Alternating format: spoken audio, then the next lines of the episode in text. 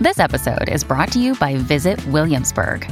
In Williamsburg, Virginia, there's never too much of a good thing. Whether you're a foodie, a golfer, a history buff, a shopaholic, an outdoor enthusiast, or a thrill seeker, you'll find what you came for here and more. So ask yourself, what is it you want? Discover Williamsburg and plan your trip at visitwilliamsburg.com. Another day is here, and you're ready for it. What to wear? Check. Breakfast, lunch, and dinner? Check. Planning for what's next and how to save for it? That's where Bank of America can help. For your financial to-dos, Bank of America has experts ready to help get you closer to your goals. Get started at one of our local financial centers or 24-7 in our mobile banking app. Find a location near you at bankofamerica.com slash talk to us. What would you like the power to do? Mobile banking requires downloading the app and is only available for select devices. Message and data rates may apply. Bank of America and a member FDIC. When you need mealtime inspiration, it's worth shopping Kroger, where you'll find over 30,000 mouthwatering choices that excite your inner foodie. And no matter what tasty choice you make, you'll enjoy our everyday low prices, plus extra ways to save, like digital coupons worth over $600 each week. You can also save up to $1 off per gallon at the pump with fuel points. More savings and more inspiring flavors make shopping Kroger worth it every time. Kroger, fresh for everyone. Fuel restrictions apply. You're listening to Working, the podcast about what people do all day. I'm Jacob Brogan. This season on Working, we've been visiting the White House, chatting with some of the people who operate in and around the building uh, about the particulars of their jobs. For this, our final episode of the season, we wanted to take a step back to look outside the building itself. Believe it or not, the White House is situated in a national park, and rangers with the Park Service maintain the grounds. We spoke with one of them, Jim Adams, who's the supervisory horticulturalist for the White House. Adams and his team look after a host of issues, from weeding and pruning to seasonal planting and snow removal. We sat with him for a bit in the White House's Kennedy Garden as planes flew overhead and the occasional truck drove past. There were enough insects buzzing in the air that Adams had to have bug spray brought out to keep the tiger mosquitoes off of us, but for all of that, it was a strikingly serene space, one that clearly takes a great deal of effort to maintain. Adams told us about some of those tasks and described the twists and turns of his own life that put him in a position to do them. He also went through his typical day to the extent that he has one and discussed his encounters with the presidential dogs, as well as some of the other animals that call the grounds home. Then, in a Slate Plus Extra, Adams tells us about setting up the annual White House egg roll and other big events. Uh, speaking of Slate Plus, there's never been a better time to sign up for Slate Plus. Uh, for Slate's 20th anniversary, for a limited time, we're offering 30% off an annual membership. That's just $35 for a year of Slate Plus, with bonus segments of this and other Slate podcasts every week, and a lot more uh, Slate Academies and all kinds of stuff. So if you haven't joined Slate Plus yet, sign up before this offer goes away at slate.com slash working plus, and you can get a free two-week trial uh, there at that URL, slate.com slash working plus. So what is your name and what do you do? My name is Jim Adams. I'm supervisory horticulturist for the White House Division in the Office of the National Park Service Liaison to the White House. So what does that entail? What what are your actual responsibilities? Long title, um, a lot of responsibilities. So our division is responsible for all of the horticulture within the 18 acres of the White House grounds, and also just on the outside on the sidewalks on the north and south side and the east side and everything inside the fence. So all horticultural assets for the White House fall under our jurisdiction. So these are, in many cases, plants that have been here through multiple presidential administrations. When Yep. we were walking out here earlier, you pointed to some that uh, are centuries old, even. Uh, showed us a tree that Andrew Jackson had planted. You yourself have not been here that long. How long have you been at the White House? I've been here seven years, so I started right after this administration, and I'm actually one of the newer guys on the crew. Some of the crew members have been here 45 years. I've been here seven. Um, and yes, we do maintain trees that are centuries old, many of which we don't even know how old they are. They predate any record. And we take care of everything from those to the seasonal plantings that come in and out, to the lawn, to the house plants. So we do it all. What made you get into that kind of line of work in the first Um, place? That's pretty much all I've ever wanted to do. I've always loved gardening, always loved being outside, working with plants. I've done it my whole life. What was your first gardening experience? What was your first garden like? Kind of taking over my parents' garden as a kid. Um, so, you know, they had a landscape garden around their, their suburban Detroit home, and I kind of took it over. And I think my parents thought it was a chore for me to, you know, to weed it and work out there, but ended up really loving it and expanding and expanding and expanding and until I moved away from home and had to rein it all in for them. So yeah, I've been gardening since a kid. Were you a horticulturist before Yeah. this? Yes, yes. My whole professional career, I've been a horticulturist. I was at the National Arboretum for 12 and a half years. After that, I was the head horticulturist for the British ambassador to the United States. Hmm. So left the American government, worked for the British for a few years, and then came here. How did you end up here at the White House then? Some friends of mine called and said, "Did you see what was listed on USA Jobs?" And I said, "No." And they said, "Well, they're the supervisory horticulturist for the White House for the Park Service." A job that I've known existed for many years, but jobs here don't turn over very much. Mm-hmm. When I heard it was open, it was an opportunity I couldn't resist. They said it closes in two days, so I got my application in in, in two days' time. So positions like this one are not political appointments. Correct. So this position, the, the National Park Service staff serves the presidency through administrations, so we serve every president. How large is your staff? How many people do you work Uh, with? total staff is, is 29, and the, the people that do the day to day gardening here are 12. Uh, and is that true season in, season out? Yes. There is someone from the National Park Service staff on site 365 days of the year, no matter what the weather. We're here on holidays, we're here on federal holidays. Every holiday, throughout snowstorms, yeah, we're here every day. And those staff members are planting, they're watering, they're pruning. Yeah, so the garden staff, we don't just do the gardening here. We do take care of some of the facility because the, the grounds of the White House is a national park as well as the house itself. And so, because we are on site, we're often called to do things that are beyond gardening tasks. We do everything from mowing, fertilizing, watering the lawns, caring for the trees, the shrubs, the seasonal plantings. But we also have staff, like we have a mechanic who repairs our gardening equipment. We have an electrician because we take care of the lights on the property. We do all the snow removal. You know, sometimes we have to clean drains and we take care of the roadways and all the paving. There's a lot of paving around the grounds, most of it historic. So we have masons that do that. But Um, technically, all of this falls under horticulture?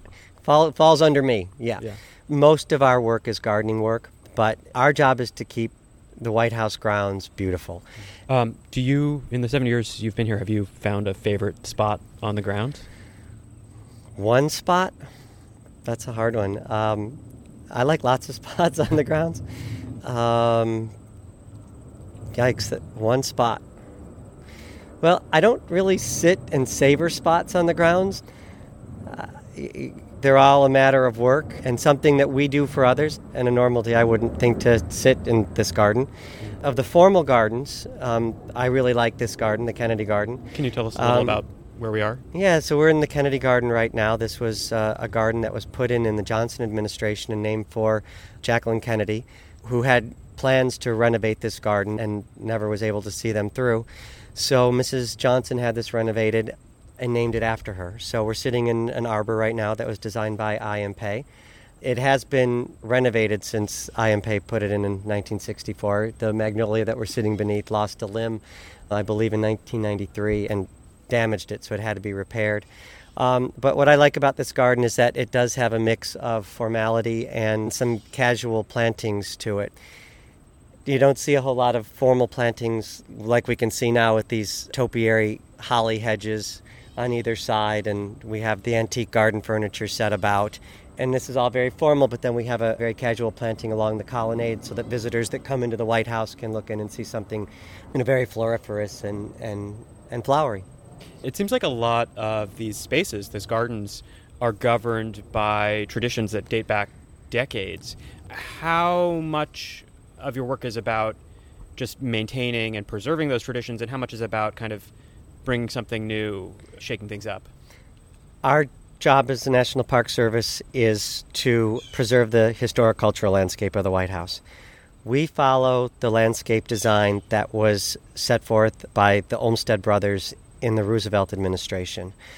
Franklin Roosevelt had the Olmsted brothers come in and look at the grounds and gave a, a long term plan for them. And they designed the South Roadway the way it is now. They were the ones who said that the formal fussy gardens should be up close to the house and the rest should be more pastoral with almost woodland like edges by the fences down there. And they were the ones that set the historic view that goes from the Blue Room balcony all the way to the Jefferson Monument and had that view preserved with the 200 foot swath so that that view was always maintained. So we follow that historic cultural landscape. However, because this is someone's home, the Park Service also has to give a, a, pleasant experience to, to the families that live here, no matter who they are. It is their home and it's their yard, quote unquote. So it's their space. So there are changes that happen that the family desires. There are things as long ago as President Eisenhower putting in the, the first putting green, uh, presidential putting green, the, the, Kennedy Garden that we're in now, and the Rose Garden that, that the Kennedy administration put in in 1962. The Obamas the put in the swing set outside the Oval Office. Um, Mrs. Obama put in the kitchen garden. So we have to support um, what they want to do, and we, we happily do that and support whatever the agenda of the current administration is. So, um, so it's a it's a fine line we walk to preserve that historic cultural landscape and also make it personal for the first family. Do you and your staff work on that kitchen garden that Michelle Obama put in? Yeah, the first lady wanted to put this garden in and wasn't sure if she could do it because it is a national park and a historic landscape and approached the National Park Service and we said yes. And it was very important for the first lady for it to be near the public, so we put it close to the fence. When you look at the White House grounds, they definitely slopes down to the south, mm-hmm. one of the reasons why the site was chosen for the house. So we needed a fairly flat area, so flat, close to the south fence line. And then they kept it out of the historic view. We honored the historic view from the south fence line, and so it was put just to the west, just out of that historic view, but still the public could see it, and it was on a fairly flat surface. Yeah. So it was it was a joint effort, um, and we were happy to support her, and um, been happy. I, I think the kitchen garden has been an interesting and fun project for our staff because so many of the gardens, as you said, have been here such a long time, and this was something new. And I think some of the staff was unsure whether this would or could be successful, and had hadn't been done. So no one really knew how to do it. So we worked with them, and I think a lot of the staff found it to be the more we went, the more interesting it was and more fun, and and it was different because, so, like I said, so much of this has been done for so long. It was something different. Is a typical day for you? I don't think there is a typical day here. The calendar changes so quickly, and we don't only react and take care of what the house needs are, but we also we, we have to react to the weather. Mm. I could plan to change a garden's seasonal displays over one week, and it pours rain, and we can't we have to get our work done around the president's schedule. We have to get our work done around the House schedule. We have to get our work done around the weather as well. And it's a lot of juggling. You have to be very flexible to work here. Um, all of our staff has to be very flexible. You know, when we interview people to come work here, we ask about their flexibility. If you if you wanna if you want a job where you know what you're going to do that day and you're going to come in and get it done every day, this is not the job for you. So uh, you have to be incredibly flexible to work here. It's like journalism. Yeah. uh, when you're dealing with or preparing to deal with with the weather, do you get special intel from meteorological services, or do you have to check your phone like all the rest of us? AccuWeather. I religiously read Capital Weather Gang, AccuWeather. Um, I, I as many weather sources, and actually all the local news because it does vary. I'm on weather a lot. I'm on weather a lot. Yes. When do you get started in the morning? When you arrive? Oh, no, I get started before I, I arrive. Okay. Um, no, I we we're on shifts here. The first person arrives at 5:30. Last person arrives at 7:30, so we can have coverage from 5:30 till 4 on the grounds. My day starts when I wake up at 5 a.m. Right away to any emails that came in overnight. Um, I'm available for my staff beginning 5 a.m. Um, unless there's an emergency. So I basically start my day when I wake up, and then I am here on site by 7 a.m. and technically I could leave at at 3:30, but I'm rarely do I leave here on time. One of the things that we've heard from a lot of White House people while doing this series is that they never really get to sign off or check out. Did you get to log off at the end of the day, or no, are you no, still I, checking I, email? my, no, I, I stop checking email sometime mid evening. It's like, okay, this is just this is a, a a government email coming out, or it's someone like who's working late just cleaning things up that doesn't need a response right away. But I do check email through the evening, and then, uh, but my phone is always on. I've had calls in the middle of the night that there's been a broken irrigation line, a tree limb has fallen, a tree has fallen, so my phone is on um, all night. So my, in case of an emergency, um, the usher's office, um, Secret Service know that I'm reachable at all times. So I don't turn the phone off. I do make sure that I get at least one vacation a year where I turn it off and I can leave it at home. uh, You need that, and I have someone acting for me who who then does have his on, twenty four seven. at all times. When you look at your email first thing in the morning, Yeah, I'll turn it off. no. Speaking of emails, I'll turn that off. when you do look at your email first thing in the morning, what kinds of requests or issues are you dealing with at that time? Typically, it's a change of something for the day in the schedule for the day, or a confirmation of that something's coming up in that day. Can you confirm that this will happen? So it's usually those types of emails, and there's a lot of them, or requests for meeting that day. Yeah. You uh, are wearing a park ranger uniform. Uh, do you wear Park that ranger. every day? I do. Sometimes if I have business offsite that I don't need to be in the uniform, I don't. Yeah. So was that uh, issued to you when you started? Yep. How many of them do you have? There are multiple. I uh, just got an, I just got a new a new shipment, so I have a lot. Because we have a dress uniform, I have field uniforms. Because I, I'm technically like I'm the highest ranking Park Service person here on the grounds, um, but I don't sit in my office. So to be in a dress uniform doesn't work for me. So I have I wear a field uniform. In the course of a day, besides answering emails, I will be writing memos. I will be doing personnel actions. I will be in meetings with people from all agencies, all levels, and I will be also outside watering, weeding, mowing, weed whipping, emptying trash. So I could be doing any of those in the course of a day. Is there anything that you take special pleasure in in this job? Well, I love weeding. So I, whether it be here or at home, uh, weeding is my favorite gardening task. So, because even if, if I have a few minutes, I know I can make something look better by pulling a few weeds.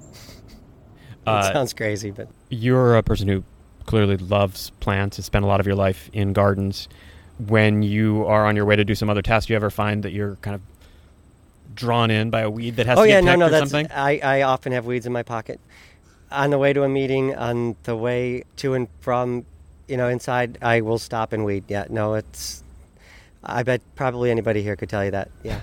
What do you look out for most when you're walking the grounds? a weed that's going to seed. Because if they go to seed, then you got problems next year. So you want to beat the weeds that are going to seed.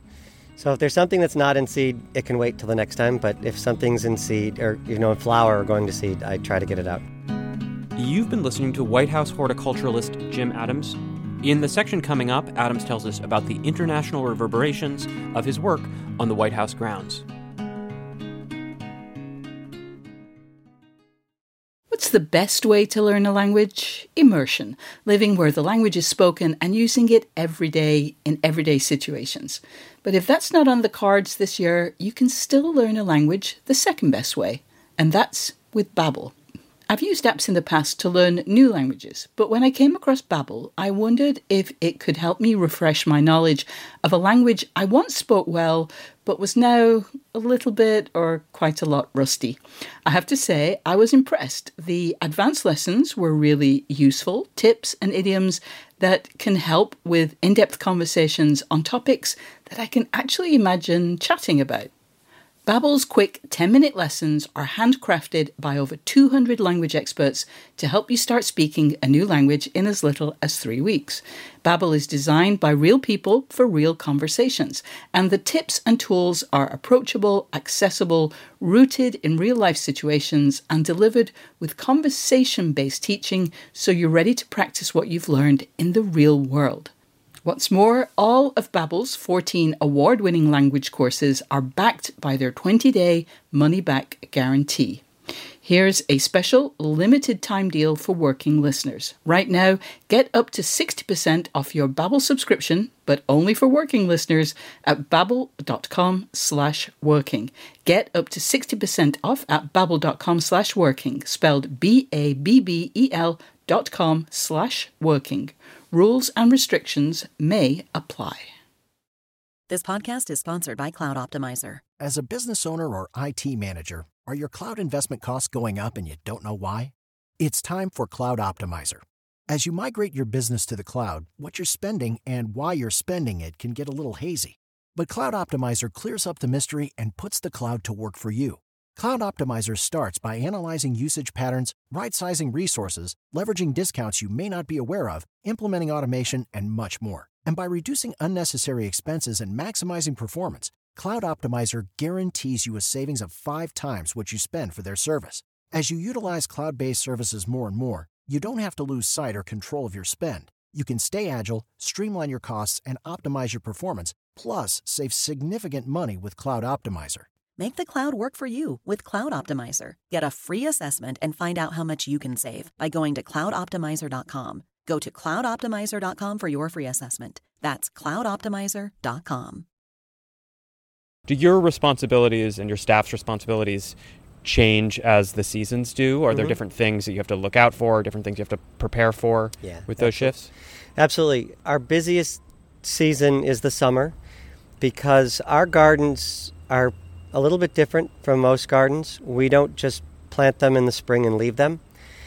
Our gardens have to look good all the time. So we can't afford to have something that is not in flower, that's not showy. So, for instance, you can't plant lilies and have them out in your garden, and then when they're done flowering, you just deadhead them and leave the foliage for the rest of the year because A, they're, they're not that big, and we can't afford it, and B, eyes of the world are on our gardens all the time. And so we are constantly changing them out. So when the lilies are done, they go out and something else comes in. Because we make them as showy as possible, we don't necessarily give them the best cultural requirements. So something that requires full sun, we will put in a lightly shaded situation because it looks so good at the time. They're all about how they look. So those things that do well in full sun will eventually start declining. So they will come out. So we were we are constantly changing our gardens around and around and around throughout the growing season. I, I would say we're bringing something in and out every week, but definitely every two weeks.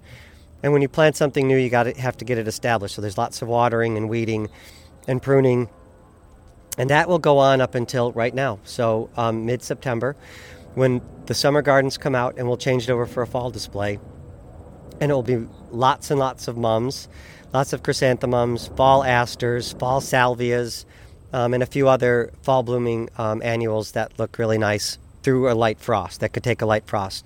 Those will stay in until right about the first week of November, and then once Thanksgiving comes, it's Christmas, and we set up all the Christmas trees and all the outdoor Christmas decorations. So like all the wreaths and the garlands on the gates and and the exterior of the house. So we are always here the Friday after Thanksgiving and work to set up Christmas trees and decorations and then throughout Christmas we're really busy with actually leaf season getting the leaves up that have fallen and continuing to maintain Christmas trees. So we have to keep them watered, we have to keep them straight.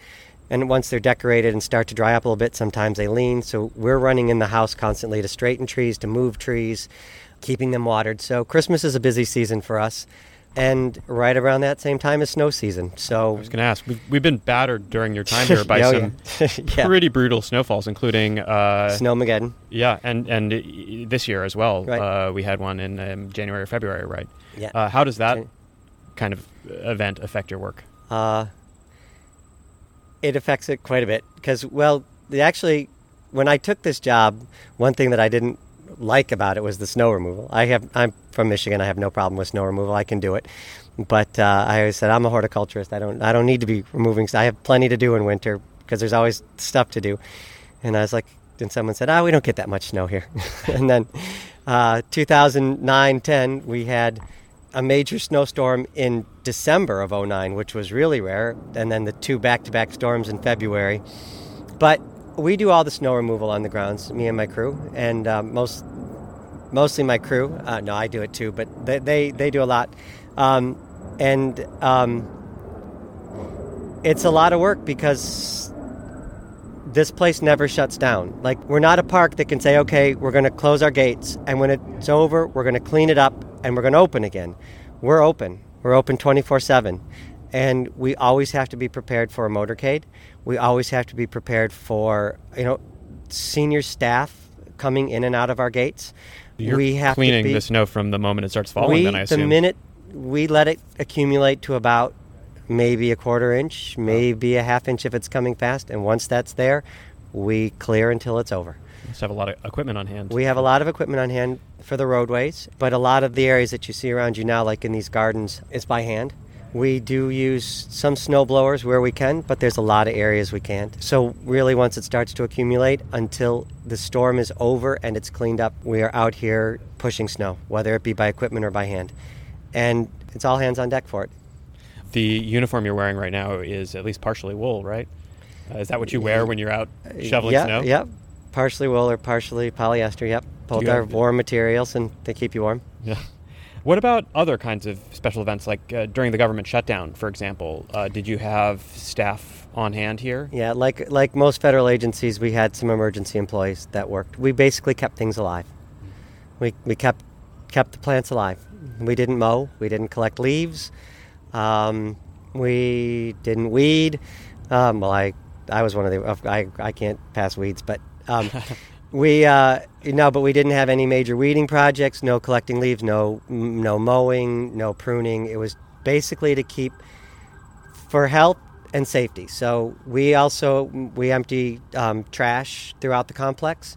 So that that's a healthy health and safety issue. So we empty trash and kept sidewalks clear for safety issues to make sure that inside the fence, the workers and the public on Pennsylvania Avenue were not at risk from collecting leaves or anything. So we kept those clean and we kept the plants alive. Do you ever interact with the presidential pets? I know that they're out here on the grounds. Well, I do. Yes, they are out on the grounds quite a bit. Dale Haney, who is the superintendent of grounds, who is our coworker who works for the executive residence, one of his duties is, is to watch over the pets. So uh, oftentimes Dale and I will be walking the grounds and discussing things, you know, what has to get done, talking about events, you know, doing some planning, and, and the dogs are there.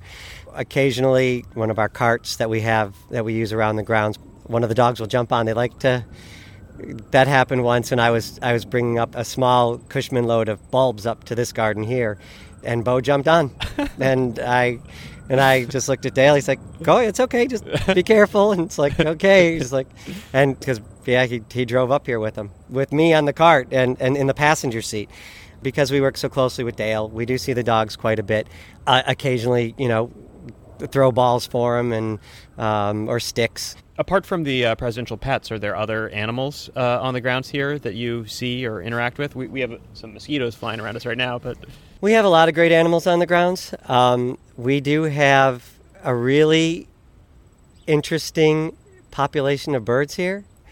I can tell you my second interview for this job when I came to the grounds, the man who hired me and Dale Haney were walking the grounds, and a Cooper's hawk swooped down within like two feet of us, like right in front of me, and like glided across the lawn. And it kind of startled me. And it and so from the from my first visit here, I I knew that we had some pretty nice birds here. Um, we also have some interesting woodpeckers here. I've seen snipe on the grounds. About a month ago, I saw a little bird on the north grounds I'd never seen before and photographed it and looked it up, and it was a, an American redstart. And we occasionally have a fox that passes through the grounds because there are foxes on the National Mall and in the parks around here that they seem to get through the fence and they pass through every now and again. Um, not a whole lot, but every now and again. There's ducks every spring. There are ducks that nest either in Lafayette Park or on the ellipse, and they make their way across the grounds. And it's not an uncommon spring to have ducks and ducklings in our fountains. And then what we do then is we put actually ramps into the fountains so that they can get out because they can hop op- over the edge and get in the pond, but they can't get out into the fountain. So we, we put down ramps so they can get in and out. So yeah, there's some fun wildlife here and lots of squirrels. They're our biggest headache when it comes. People always ask, "What is your biggest pest problem in the kitchen garden?" And it's the squirrels because they like they like to taste tomatoes and eat peppers and dig, and so they're they're probably our biggest problem down there. But um, some interesting wildlife for being in the heart of the city. Um, have you ever interacted with the first family themselves? Is that ever part of your your job? Well, actually, three weeks ago for the anniversary of the National Park Service, my staff and I got to meet the president out in front of the Oval Office in the Rose Garden, and um, he he thanked us and shook all of our hands, and we got a photo with him. So we got to interact with him then. Oh, occasionally, when we're working in the Rose Garden, in the mornings, the president will come out and we'll walk past and say, "Good morning, guys. Nice job," or "Thanks for your work," and that's pretty cool. Um, you don't. That's not something everyone can say in their job. So occasionally, but you know, does he come out and like talk to us and you know hang out? No, um, but uh, we we do you know get to see him occasionally, and and he does say hello. It's been a privilege to be able to work with the First Lady when she has kids in the kitchen garden for harvests and plantings. We help set that up, and so we're down there with the First Lady, you know, and she'll say thanks for everything and, you know, looks great. So we do see them occasionally. It's not a daily occurrence, but it's really uh, an honor when we do. So that's my experience. I know some of my staff that has been here for many years, you know, said that there are some presidents that will come out and, and chat here and there. Um, depends on the president's personality, and some that don't interact at all, and some that uh, some that do. So, yeah, yeah depends on, on the president. Did you or uh, or your staff do anything else special for the uh, Park Service anniversary? Yeah, so on the anniversary day itself, we set up some tables on the north grounds and passed out cupcakes to sell, you know, our birthday cakes, um, and gave out some information and in- engaged with the, the visitors to the White House to make sure that they knew that they were in a national park. That's what we did on the, the day of, and that was that was really fun to be able to interact one on one with the visitors and really make sure that they knew about their national parks and celebrate with them. Do you know why is this area, this space, uh, framed as a national park? Why is it classified that way? the National Park Service has been involved with the grounds maintenance since the Franklin Roosevelt administration. So, back around the time of the Olmsted Landscape Plan, we became involved in the care of the grounds.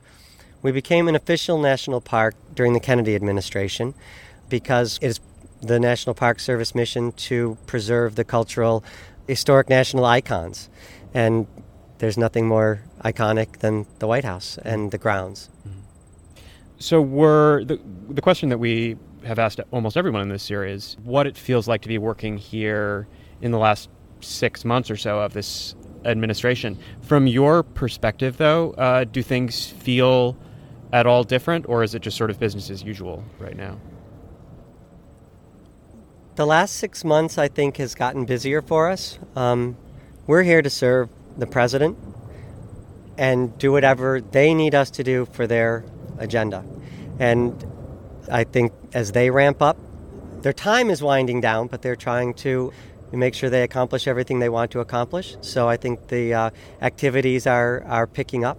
So because we're a partner with all those activities, it's getting busier for us as well.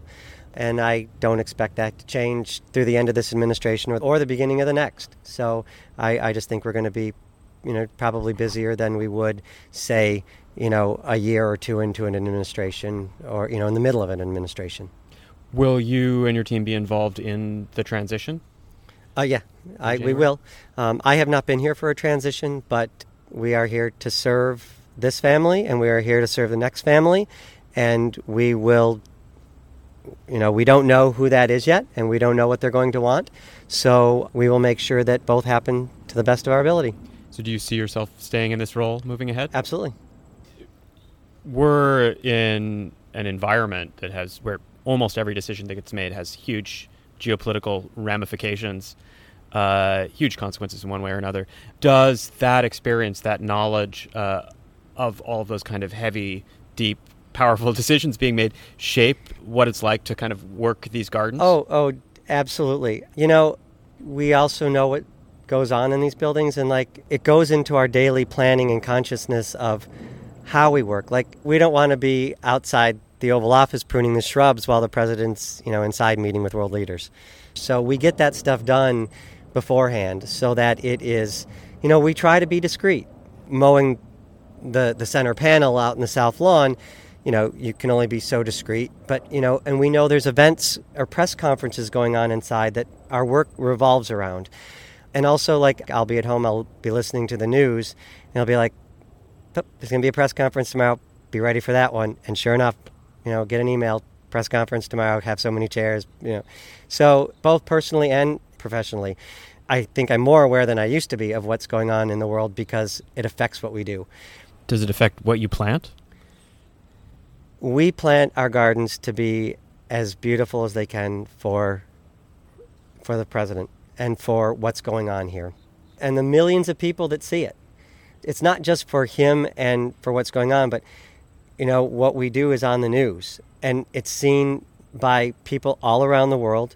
And actually, when just now, I, I remember once I was on vacation and I was in Thailand and I was at a hotel watching the news, and it was the day of the State of the Union address, and there was a, a photo of the president was walking through the rose garden, and all I could think of was, oh my God, my my rose pruning job is being seen around the world. I'm halfway around the world, and the job we did in the rose garden is being seen.